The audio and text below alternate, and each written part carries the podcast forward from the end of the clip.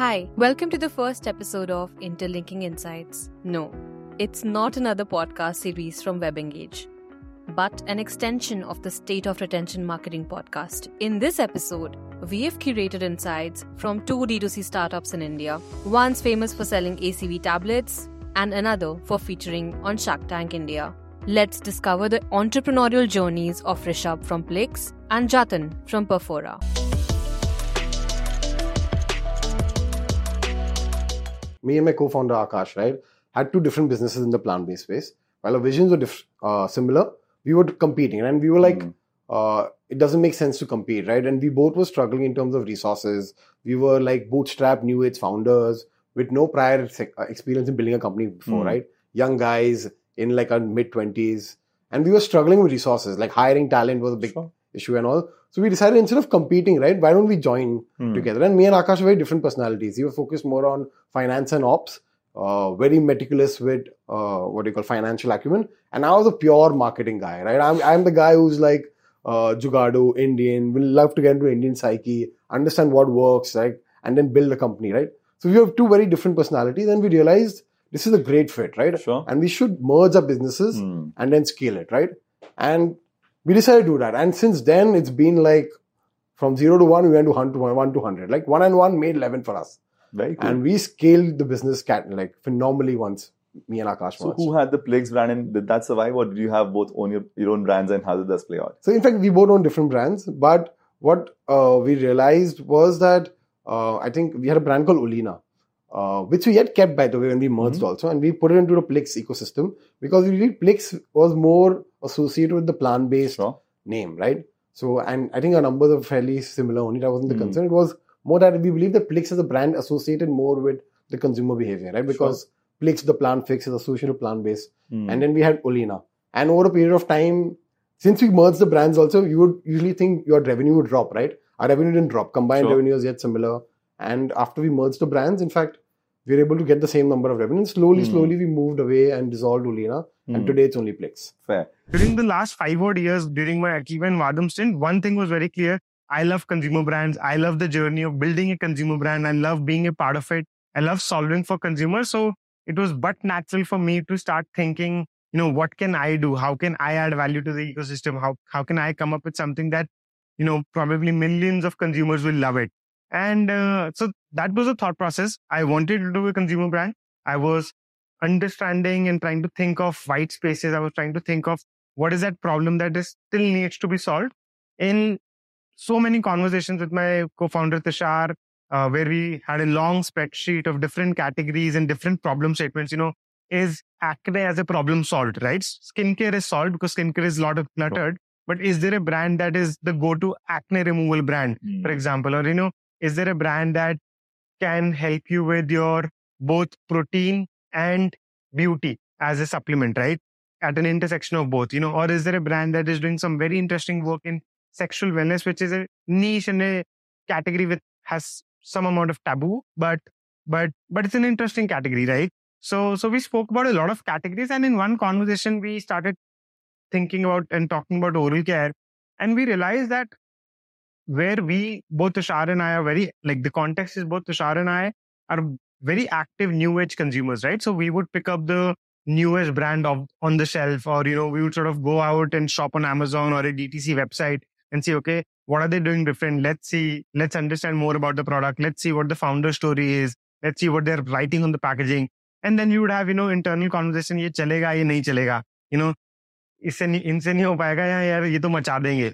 So all of that happened and during our oral care conversation we realise we as consumers had upgraded pretty much every that we consume today or in every level to a relatively newer age brand right so like we both big coffee consumers but we don't drink Nescafe right we probably drink a Sleepy Owl or a Blue Tokai or a Third Wave etcetera and if you if we use a face wash, we don't use a Nivea. We probably use a Man company or a Bombay shaving company or any new age brand, whether that's a minimalist, etc. Right? And that was true across, right? Whether that's personal care or food, to some extent, even apparel or sneakers. And we realized, you know, why is oral care not being upgraded, right? Why are the same set of products being used that have been and that we've been using for the last two decades or so. Hmm. Why are there no new brands bringing out a new narrative for the younger audience, which is, you know, people in the age bracket of 18 to 40, right? And uh, that was a broad thought, the macro level thought. And then we started going deeper into the category to understand are the products good enough? And then we realized the products are shit, right? The design is shit, the narrative is shit. It's the same old nine out of 10 dentists recommend this product, right? And, uh, and, and I think like we spoke to about 400 odd consumers, uh, people who felt, who we felt were part of our target audience. So understand if this is a problem that exists in our mind or it's a slightly larger problem. After hearing those captivating stories, let's delve into how Rishubh and Jatan effectively tackled product challenges in their respective organizations. And one big problem we realized was weight management today, right? Okay. The TAM is huge in terms of numbers, right? We very clearly realized there are a lot of people looking at it. But we also realized that there weren't great, tasty solutions to solve weight management, right? And what we came across is a couple of products like our apple cider vinegar liquid today, right? And we looked at it in terms of product. It was selling a lot on Amazon. The numbers spoke about it, right? We saw uh, brands doing significantly well, selling thousands of units a day. But if you fu- fundamentally taste the product, right, the liquid is something you just cannot consume, right? And that is something we realize is a problem to solve Hmm. today. So what we did is we took apple cider vinegar liquid, so and we consume made it into an effervescence tablet, made it into a super amazing yummy drink, and that did phenomenally well for us. Right? And that's where the ethos got built. Is we realized this is PMF, right? Hmm. Now you've taken a problem which uh, Indian consumers have, right? Which is weight loss. And there's another problem is they cannot consume this liquid because it doesn't taste great. Let's make it tasty and let's give it to them in a much more convenient way, right? Today you Hmm. can carry an effervescence tablet in your pocket, Sure. travel all across the world you want, take it to office, and conveniently have it. It's just all you need is water Yeah. and it tastes great. It's want it's something you want to consume. Hmm. And that was the PMF we realized, and the product just scaled, right? It scaled phenomenally well with massive customer love. And so we realized this is what we need to do, right? We need to take Hmm. traditional ingredients which don't taste good, uh, make them fun, interesting, and something you want to consume. And that's from that ethos we started launching a lot of products. So we've taken ashwagandha and launched it in an effervescence format, which is a Hmm. masala soda. Hmm. We've got a caffeine effervescence today. Instead of you don't want to consume caffeine or black coffee, it doesn't taste good. It's a fizzy great cola which you can consume. A lot of these ingredients done in weight management, in beauty, and that's been our product ethos and logic, right? We'll take traditional ingredients, make them absolutely fun and tasty, and give it to the consumer in a very economic point. So if you even consume a Plix ACV, right, today it's like 20 rupees a serving. Hmm. And that's how much you would pay for any carbonated beverage. Pretty much. But now you're getting no sugar, you're getting to control your appetite, which is what you want, right? So that's the roadmap. And with that, we've been able to scale. So that's talking more of on the product journey, right? And how we decided to evolve from maybe a plant-based protein only company to talk about more bigger problems and solve customer needs. Also, what we realized very soon is we're going after a lot more millennial consumers. That's our TG, right? 20 to 45 people who have just started earning, want to look and feel good, right? we started going deeper into the category to understand are the products good enough and then we realized the products are shit right the design is shit the narrative is shit it's the same old 9 out of 10 dentists recommend this product right and uh, and and i think like we spoke to about 400 odd consumers uh, people who felt who we felt were part of our target audience so understand if this is a problem that exists in our mind or it's a slightly larger problem. Um, the insights from those consumer conversations were very interesting where people said in their head they treat oral care equivalent to a skincare or a hair care but when it comes to their buying behavior or purchasing behavior that lens does not apply because the same consumer would spend anywhere between 20 to 25 minutes deciding upon the kind of serum that they want to buy for their skin or for their hair but they would not even buy their toothpaste or toothbrush themselves right? Which was a very different uh, you know uh, buying behavior. So we felt you know this is broken and we need to fix this. We need to come up with products that are better more functional more cleaner well designed so that indian consumers can really start uh, you know investing in good oral care Hero product, a crucial asset for every brand in acquiring new customers. Beyond laying the foundation for user retention and creating opportunities for cross selling and upselling, it significantly contributes to achieving impressive ROAS and retention metrics. Keep listening as we uncover the hero products of Plix and Perfora, exploring their unique strategies in this dynamic landscape. Let's zoom in into how ACV became the market leader from Plix that it is today. Because I'm sure it's not like it was easy. I'm sure there was competition. I'm sure there were challenges with respect to distribution scale up, brand uh, establishment over scale. So tell us a bit more about the journey. So for us, uh, building AC obviously wasn't um, what do you call like a journey which was like zero to one, right? Or it was just we launched AC and it it catapulted. Right? There was a lot of Yeah. work which went into product. Um, we also very really realize is it's very important for a brand to look at AOV. So if you look at our website, right, we don't sell single uh, selling SKUs, right? uh, we'll not sell you a, a pack of around 350. We focus on AOV because we also want you to see the health benefits of it. So when we Mm. first launched the apple cider vinegar, we very soon realized that the unit economics don't make sense at 350 rupee price point. So what we did is we pushed it into a pack of four, right? Uh, where consumers can then actually see the benefits of it. But Uh, doesn't it hurt the conversion rates? No. Because you will want people to try the slightly smaller price point, and that would. So the logic here is you're a health and wellness brand, right? Now, when someone uses the product for 10 days, right? And if you give him a small packet, so what's going to happen is he's not going to be able to see the true benefits of it. right? So while it might impact a little bit on conversion rates, it's a very strong call we took is for him to see benefits, he needs to build a habit of consuming the Mm. product, which needs to be for a month or two months, right? Mm. So let him buy a pack of four. It's all right. But the customer who buys a pack of four will be able to see the true benefits of the product and then will stay in a longer life cycle, right? I don't want people to buy the product and drop off, right? That's not what the customer want to invest in. I want someone who's there for the long run, right? again we did another round of consumer interactions to understand what is the problem because if i was speaking to someone like you and i don't know whether you use a manual toothbrush or electric toothbrush but like i'll take the broad assumption that you use a manual toothbrush i would ask you know hey ankur you're well to do you use an iphone you use a macbook but why manual toothbrush and you would come up with answers like yeah jatan samajh nahi aata what you know it's too he- too heavy. I don't know how the technology works. I don't want to get into the hazards of you know if it goes if it mal if, if it malfunctions who's going to be responsible? There's no service center out there. Where will i get it replaced or uh, get the product picked up etc so the value chain the ecosystem is broken. And uh, uh, i'm not comfortable spending 1000 1500 uh, rupees on a toothbrush because i don't understand the concept right? I don't understand ki, what is the difference between a manual and electric? Right? So these were the some of insights that we got and we thought okay let's make it uh, closer to what a consumer requires or is expecting, right? So we really worked on the design. We worked with an industrial designer to help us carve out initial designs of, you know, what a sleek and beautiful looking electric toothbrush should look like and would look like. Then we worked on the technology of it because most electric toothbrushes uh, that are very heavy and bulky in design are also rechargeable, right? And that is a challenge because people don't, people were constantly traveling, they don't want to carry their toothbrush charger along, alongside, right? They wake up one day and they say, This is not charged. What do I do now? Right. So we figured out, okay, there could be a different mechanism of, uh, you know, powering the toothbrush, which is a AAA battery. So we worked on that technology. And uh, then we started doing pro- prototyping with our manufacturer. There were quite a bit, quite a few iterations in terms of how the technology functions and what all changes are required to be done to make a workable prototype. We got about, you know, 15, 20 samples. We distributed it in our friends and family. People used it. Some of them liked it. Some of them didn't like it. People who didn't like it, we also understood what were their reasons and we realized, okay, uh, you know, it's a perception, right? That you've been using a manual toothbrush and you can't change overnight, right? So, and my classic case for that would be uh, driving a manual versus an automatic, right?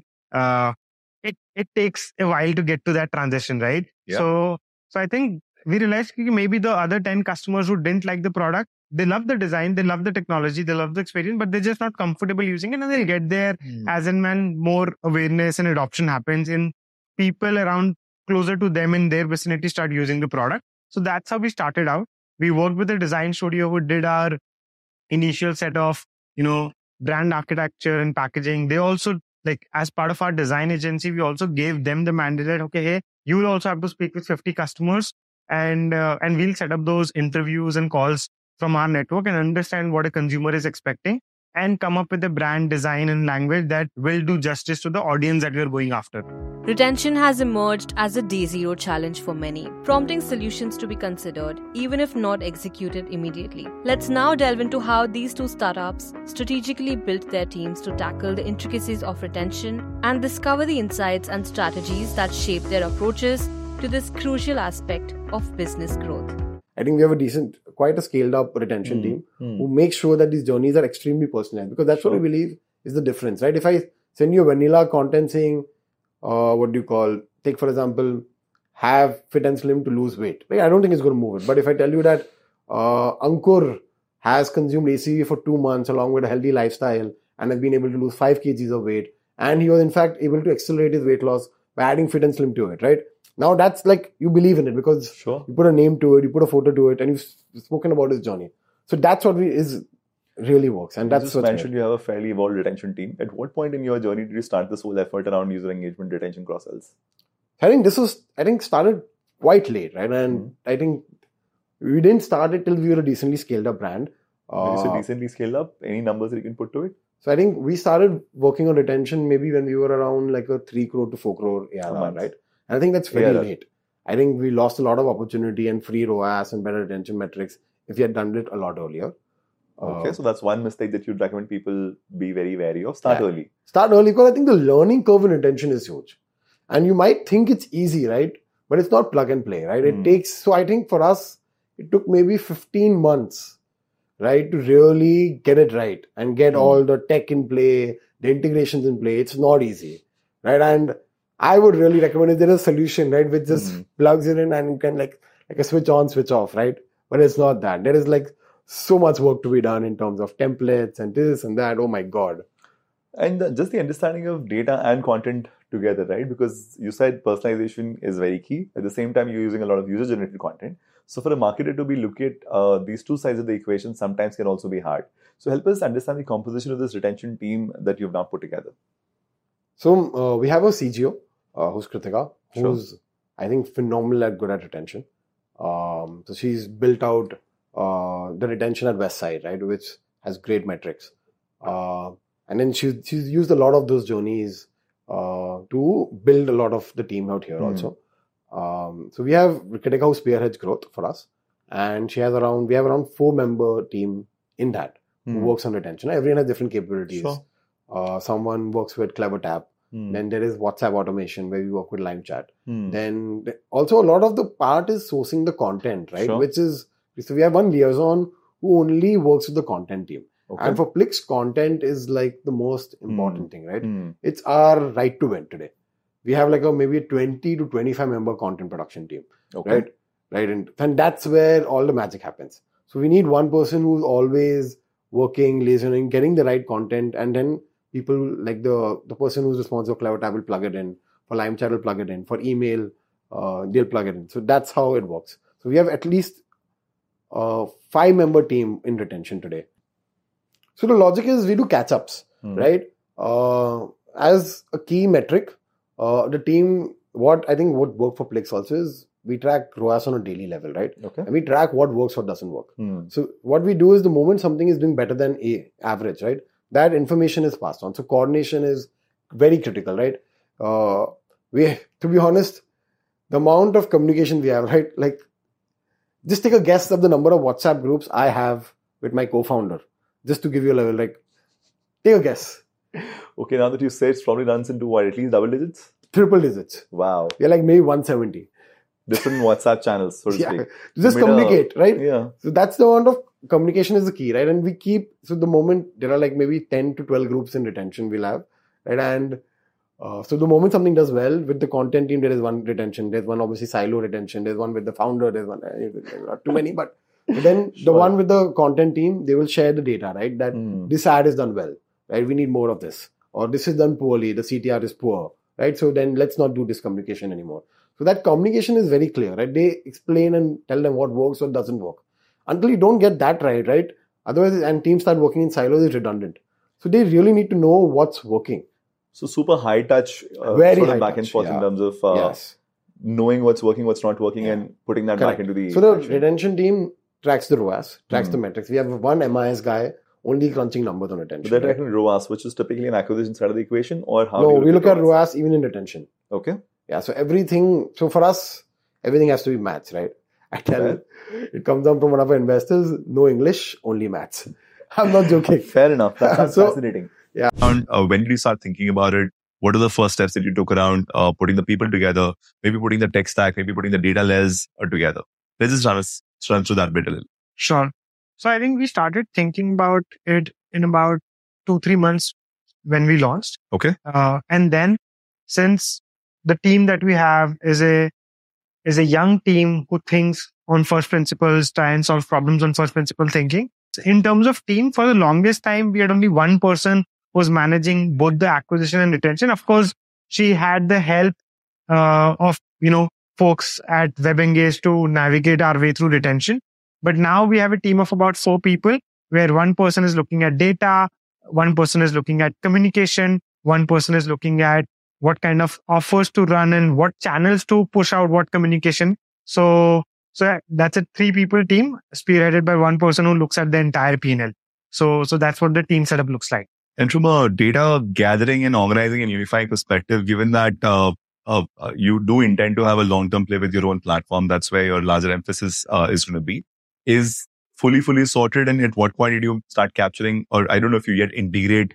Uh, if you have a customer care ecosystem, if you have a chat ecosystem, if you have a chatbot ecosystem, is all of this coming together?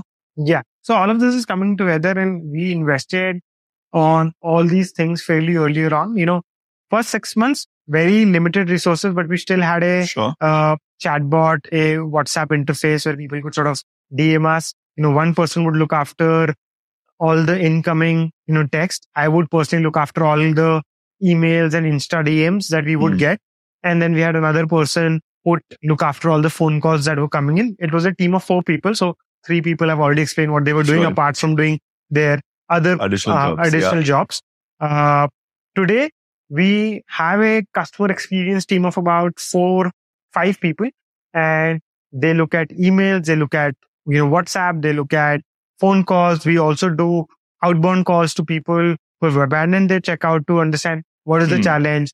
Is this a, is this a price issue? Is this, uh, you know, you're just not made up your mind. Can we help you out with understanding the product better? Is sampling or is this everyone? This is on abandoned checkout, right? So Or people so who some people just to get a sense of it or No, everyone? for everyone, for everyone. So we've built that and we're still building that entire uh, pool. resource pool. Yeah. So in terms of staffing, you put in the right kind of people there. Uh, is this a set of people who've already done this before? Are they mature practitioners or more like first principle thinkers who can learn fast and adapt fast? A combination of both. Uh, but we are personally very inclined towards people who are first principle thinkers and people who want to do something interesting and unique and they bring the right attitude in Mhm. terms of building a company. For example, I'll tell you the first person that we got on board for our customer experience team is a qualified lawyer. Uh, Okay. She's practicing law and she's not enjoying that domain and she had reached out via network. You know, hey, uh, Jatan, you know, I love what you're building, but I'm not really happy in my job. I think it sucks. Uh, and uh, I want to do something interesting. I want to be part of the uh, brand building journey. Uh, is there an opening? Is there an opportunity? Right. Now, of Mhm. course, she's very well spoken, can write really well, can argue well if required. uh, so that was the first uh, strategic hire for the customer experience team. Someone that we hired second came, you know, had worked at Zomato, then had worked in sales, then had worked in operations. And then we got him on board because we felt he was bringing the right attitude towards solving customer problems, Hmm. right? Irrespective of what his work experience was. So, so we got him on board. Today we have a team where it's a mix where people have a very unique and interesting background, which is not relevant to what they're doing, but they're doing a great job at it. And they're people who come from this industry and they're learning and adapting to our work Hmm. culture and our practices because unlike a large company, we operate in a very unique way. Now let's tune in to understand whether and how they are steering retention in their respective startups. Awesome. So, well, the reason I bring up all of these conversations around building an enduring business very, very tightly knit with number driven approaches is because we've seen retention uh, to be pretty much critical in an existential fashion for D2C companies. And if you don't understand this timely enough and you invest in the wrong things, probably burn your money in the wrong places, it is almost fatal. I mean, it's, in fact fatal for a large number of companies there, right? So, help us understand, uh, Rishubh, a little bit about how the whole venture capital uh, changed your life, or if it did not, because you started off as a bootstrapper who was also a Marwadi in you know, in the mindset. So you wanted to be very tightly controlling a lot of aspects of how money is getting spent and how it's bringing value back. And uh, couple that with the obsession slash need to grow at a certain aggressive pace, right? How does the whole sensibly staying sensible thing work here? So one is, I'll just talk on the importance of retention, right? First, I think uh, we you need to understand that retention is key, right? Because while there is not an infinite pool of customers fitting your PMF, your cohort, right? And once you've acquired them, it is very important to make sure that they stay onto the brand, right? Hmm. They keep buying because the moment a customer is acquired, you've you spend enough money of CAC on like acquiring them, right? Most probably you've already made money on them on the first order, and most brands would have most probably burnt money also on it, right? Uh, so it's very important that you're able to then over the next one year or six months make sure you milk the customer enough to get like a positive unit economics Sure. and that is where your brand will become sustainable and you'll be able to then spend a lot more. At the moment, take for example, what I think is why retention is the key, right? Take for example, you spend you're spending 500 rupees on CAC, right? And you're break even at 500, right? Um, on on the first order, right? You- Hmm. then you cannot scale your business more, and you will not be able to increase the marketing budgets more Sure. because the moment you increase the market, your CAC will increase. But now, take for example, your retention is amazing, right? And he's buying twice more, so his Hmm. LTV is maybe like uh, what do you call 1500 or do you right 500 is Yeah, the cost of the yeah. product so it's 1500 and assuming you have 50% gross margins everything cut together you're making 750 bucks on it on that customer so now you have 250 rupees more to spend on that guy right Yeah. so 250 rupees more per customer you can spend that's then that's the CAC you can increase your this thing by right from 500 to 750 That's the efficient reaction. that's the yeah, and then your budgets can go from 50 lakhs to 1 crore because now this thing. And then if you optimize more and you get him to spend maybe 2000, then you can go from 75 lakhs of budget to maybe 1.5 crores. And the moment you increase your marketing sp- spends, right, your visibility will increase. The moment your visibility increases, your brand will grow. And that's how you'll be able to scale sustainably. So that's where I believe retention is the key, right? The moment you are able to get that right, you are able, you'll be able to increase more on your CAC. So how does the attention span uh, now split between retention-led growth, which is a more sustainable way to grow, versus aggressive acquisition-fueled growth, which is typically the venture capital backed way to grow? How do you see that interplay? So I think both things are required. Uh, for us at Plix, right? In fact, even this something while you would hear a lot of VCs say grow at any cost. I think though that that conversation is now changing to profitability. Hmm. While it wasn't that three years later, our VCs were very clear that uh, we need positive unit economics. Sure. We do not want to be growing a business where you're spending more to acquire, you're burning money on a customer, right? Hmm. So fundamentally, that's something even they were aligned on. And as a founder, me and Akash, since we were bootstrapped, we were aligned on. So we were very clear that we will only grow as much as the business can sustain it. Sure. And we will not make assumptions Hmm. on what my LTV will be, right? So LTV है, and that will be the CAC max of it, right? In fact, we in fact as the business has grown, we evolved to make sure that we break even at least on the first order, right? Hmm. So those things are the key fundamentals to build a business. It is very important to make sure that acquisition is only driven to a matter of fact where you're not burning capital on that customer and LTV is not assumed, right? You wait to get the real LTV of the customer, maybe if it's six months or one year and then decide it. And then after that, retention is key. Today for Plix, right, the retention numbers are very good, right? Hmm. They're strong. In fact, I also I think it helps that the journey is nutraceuticals where someone will want to consistently have keep having the product, right? Sure. Uh, so that definitely helps. But I think that's one of the reasons, right? When you have already a chunk of customers every month who bought back little, the, the stress on ac- acquisition is a lot lesser, right? And when the stress on acquisition is lesser, they make much more informed choices, right? Because they don't have the stress to perform because maybe 40, 50% of the revenue is already being taken care of. Yeah. So that really helps a lot. which brings us to the favorite topic of my conversation, which is retention. So you're really thinking repeats and uh, cross sells and upsells pretty much from day zero, or when did this become a part of your active conversations? I think we've thought about it uh, pretty much from day zero, but we've not implemented it on day zero. And there's a reason for it. Uh, the reason is very simple in our head.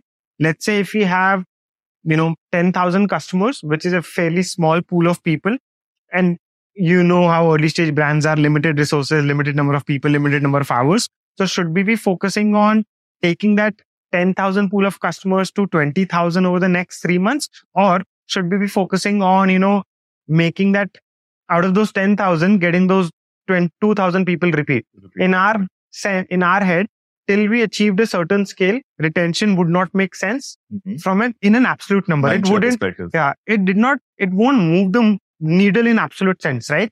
Percentage wise, you know, if I were to show that number to investors, you know, 10,000 customer, 2,000 people, 3,000 people are repeating, great. Hmm. But for me, the meaningful number is 1 lakh customers, even 10% or 12% are repeating. That's 4x of Sure. the smaller base, right? Okay. So we've started doing retention activities pretty much in the last six months, Hmm. which is about an year and a half into our journey when we realized that now we have enough number of customers who know about the brand, who have bought the brand, who are excited about the brand. And how can we start, uh, you know, how can we sort of uh, start doing things so that they start transacting more, right? In the month two, month three, month four, month six, and Would you be able to put a, let's say, revenue scale and a number of customers scale to the whole retention effort that you started six months ago? You said enough, but quantitatively, is this like whatever, 100,000, 500,000? I think for us that number was about 100,000 Sure. uh, in terms of customers, right? Till the time we didn't have 100,000 customers, we felt it's it won't make a lot of there are other priorities to chase in some Yeah. sense. Obviously, there's a founder level, the mindshare is the biggest asset, so to speak. And from a revenue scale perspective, this would have been in the ballpark of about a crore. a month. Many D2C startups are prioritizing content not just for customer education but also as a means to re engage, showcasing the diverse use cases of their products. Let's sit through the last piece of this episode and find out how Rishubh and Jatan strategically leverage content to drive retention in their ventures. So if you look at our website, right, we don't sell single uh, selling SKUs, right? Hmm. Uh, we'll not sell you a, a pack of around 350. We focus on AOV because we also want you to see the health benefits of it. So when we Mm. first launched the apple cider vinegar, we very soon realized that the unit economics don't make sense at 350 rupee price point. So what we did is we pushed it into a pack of four, right? Uh, where consumers can then actually see the benefits of it. But Uh, doesn't it hurt the conversion rates? No. Because you will want people to try the slightly smaller price point, and that would. So the logic here is we are a health and wellness brand, right? Now, when someone uses the product for 10 days, right? And if you give him a small packet, so what's going to happen is he's not going to be able to see the true benefits of it, Hmm. right? So while it might impact a little bit on conversion rates, it's a very strong call we took is for him to see benefits, he needs to build a habit of consuming the Mm. product, which needs to be for a month or two months, right? Mm. So let him buy a pack of four. It's all right. But the customer who buys a pack of four will be able to see the true benefits of the product and then we'll stay in a longer life cycle, right? I don't want people to buy the product and drop off, right? That's not what the customer I want to invest in. I want someone who's there in for the long run, right? But there's two parts to it. One is, of course, if, he's bought it, doesn't necessarily translate into consumption because people feel that they bought it, they might as well consume. And the other lens is uh, the repeat window. After, uh, let's say, 15 days, 20 days, 30 days, the the whole uh, consumer psyche changes in terms of how they perceive the brand and if they're uh, still attached to the brand in some fashion or not. So, how do you look at this interplay? So the two things we do is we usually want the customers to stay a longer journey, right? But also what we do is to ensure the customer is connected, we do a lot of content. Sure. So there are multiple touch points with the customer, right? So one, we break our entire content play into like transactional, uh, educational, and then it's revenue, right? Mhm. So one is transactional is basically your basics where you uh, make Order sure the customer gets the product delivered, the entire journey which is there. Yeah. But what we also do is we start an informational play, right? Hmm. man expectation setting you need to consume this for 60 days you need to consume this like 60 days i think it's 90 days i think Sure. right so that he knows that he has to buy the second pack and third pack right Hmm. to improve retention how to consume the product then what we'll do is then once the educational is done we'll then push it into revenue where we'll also tr- start upselling him different products and we'll upsell them the product there in the Is there same 30 day split journey between, I mean, transactional, of course, is very event triggered or action triggered. correct But the educational versus revenue, is Correct. there a you know conceptual split that you have in your mind on how to do this? Yeah. So we have a what we do is we don't introduce revenue till the customers tried the product for seven days, consumed it, believed in it. Hmm. Till then, we push a lot of content play, right? Which is to inform the customer of the brand, our deep expertise in it, how the product is so good, tasty, uh, customer testimonials on how people have consumed the product and seen changes, Hmm. right? We also in that we'll also in the communication we'll put in that how customers have bought multiple other products of Plix and seen the impact, right? So he realizes the benefits of consuming multiple products of Plix So and then the revenue comes in. a lot of social proof which should go into CRM channels. Is that Correct. what we're saying? Yeah, Could you zoom into this a little bit? You know, so you said testimonial of using other products that will go into this guy's communication. correct. What would this look like? Is an email from Plix where I'm an ACV customer, but this is going to talk to me about the uh, Slim Shake. Is that what we're saying? I think UGC is one of the keys, right? A lot of D2C brands. It's very important to show the customer what other consumers have gone through, right? And how they've been able to transform themselves, the results they've seen, what are the expectations they have. Hmm. So that is a very key factor, and we leverage that a lot. Okay, so just from a perspective of the fact that the large recruiter is ACV as a starting point of the product, and then the customer journey starts from there very similarly. So the pathway from that to the next purchase that will happen, will that be very different or will that be somewhat similar? How does you know the path move across different product lines? So every product has its own journey created, Mhm. uh, specific, personalized, based on the problem the consumer is looking to solve, and we define it. But are you able to articulate that? Because the guy is buying the same product. So what are the different problems he might be trying to solve? So it depends, right? So take for example, a person we we articulate a journey based on product. So Sure. someone who's buying an ACV, Hmm. he will have a specific journey, he will have a specific communication. Someone who buys maybe a Garcinia Cambogia, which is a different product of us, Sure. he will have my, maybe a slightly tweaked journey. While I think the Hmm. ethos will always stay the same, there will be some tweaks in the Sure. communication. So based on the products he buys, we Hmm. we've built a very different journey for each, and the UGCs will change because the UGCs now need to talk about how Garcinia Cambogia helps somebody else. So that has been personalized. We are probably the second largest, most followed oral care brand in the country, right? Most And- followed, you mean on social On channels? Instagram, Okay. right? On Instagram, It's a because- conscious investment you made towards brand. Yeah. So that's a conscious investment that we have made. Ki we will scale that up. We will build that community. We will invest in content. We will try to change that perception, right? We're the only brand today that does limited edition drops where people wait for a few months to sort of buy that new special, you know, pattern toothbrush or a special flavor of toothpaste or a special flavor of chewing gum, etc. And on top of it, like on the brand side, we've not only done uh, we've done a few things on social media and Instagram, but we've also invested heavily in emails, right? We've Hmm. so we are one of the brands that's known for writing very detailed and uh, you know through. human oriented emails, right? So via emails, we don't try and sell our products. What we try and sell is our brand, right? Sure. We try and tell people, okay, what is going behind the scenes, you know? Hmm. For example, if you're a consumer of our brand, you would want to know out of curiosity that who is Jatan's inspiration, right? Or who's Tushar's inspiration? Who does he look up to? Or, you know, how does he spend his Sunday? You know, if someone's joined our team and relocated from, let's say, uh, Northeast, you know, why did he make that move? And Hmm. how's the experience for him settling into a new city? Uh, you know, recently I wrote a newsletter which got a fair bit of, uh, uh, you know, appreciation where we we for the first time a couple of months ago we had launched dual color electric toothbrushes right? So the brush head is of a different color and the handle is of a different color.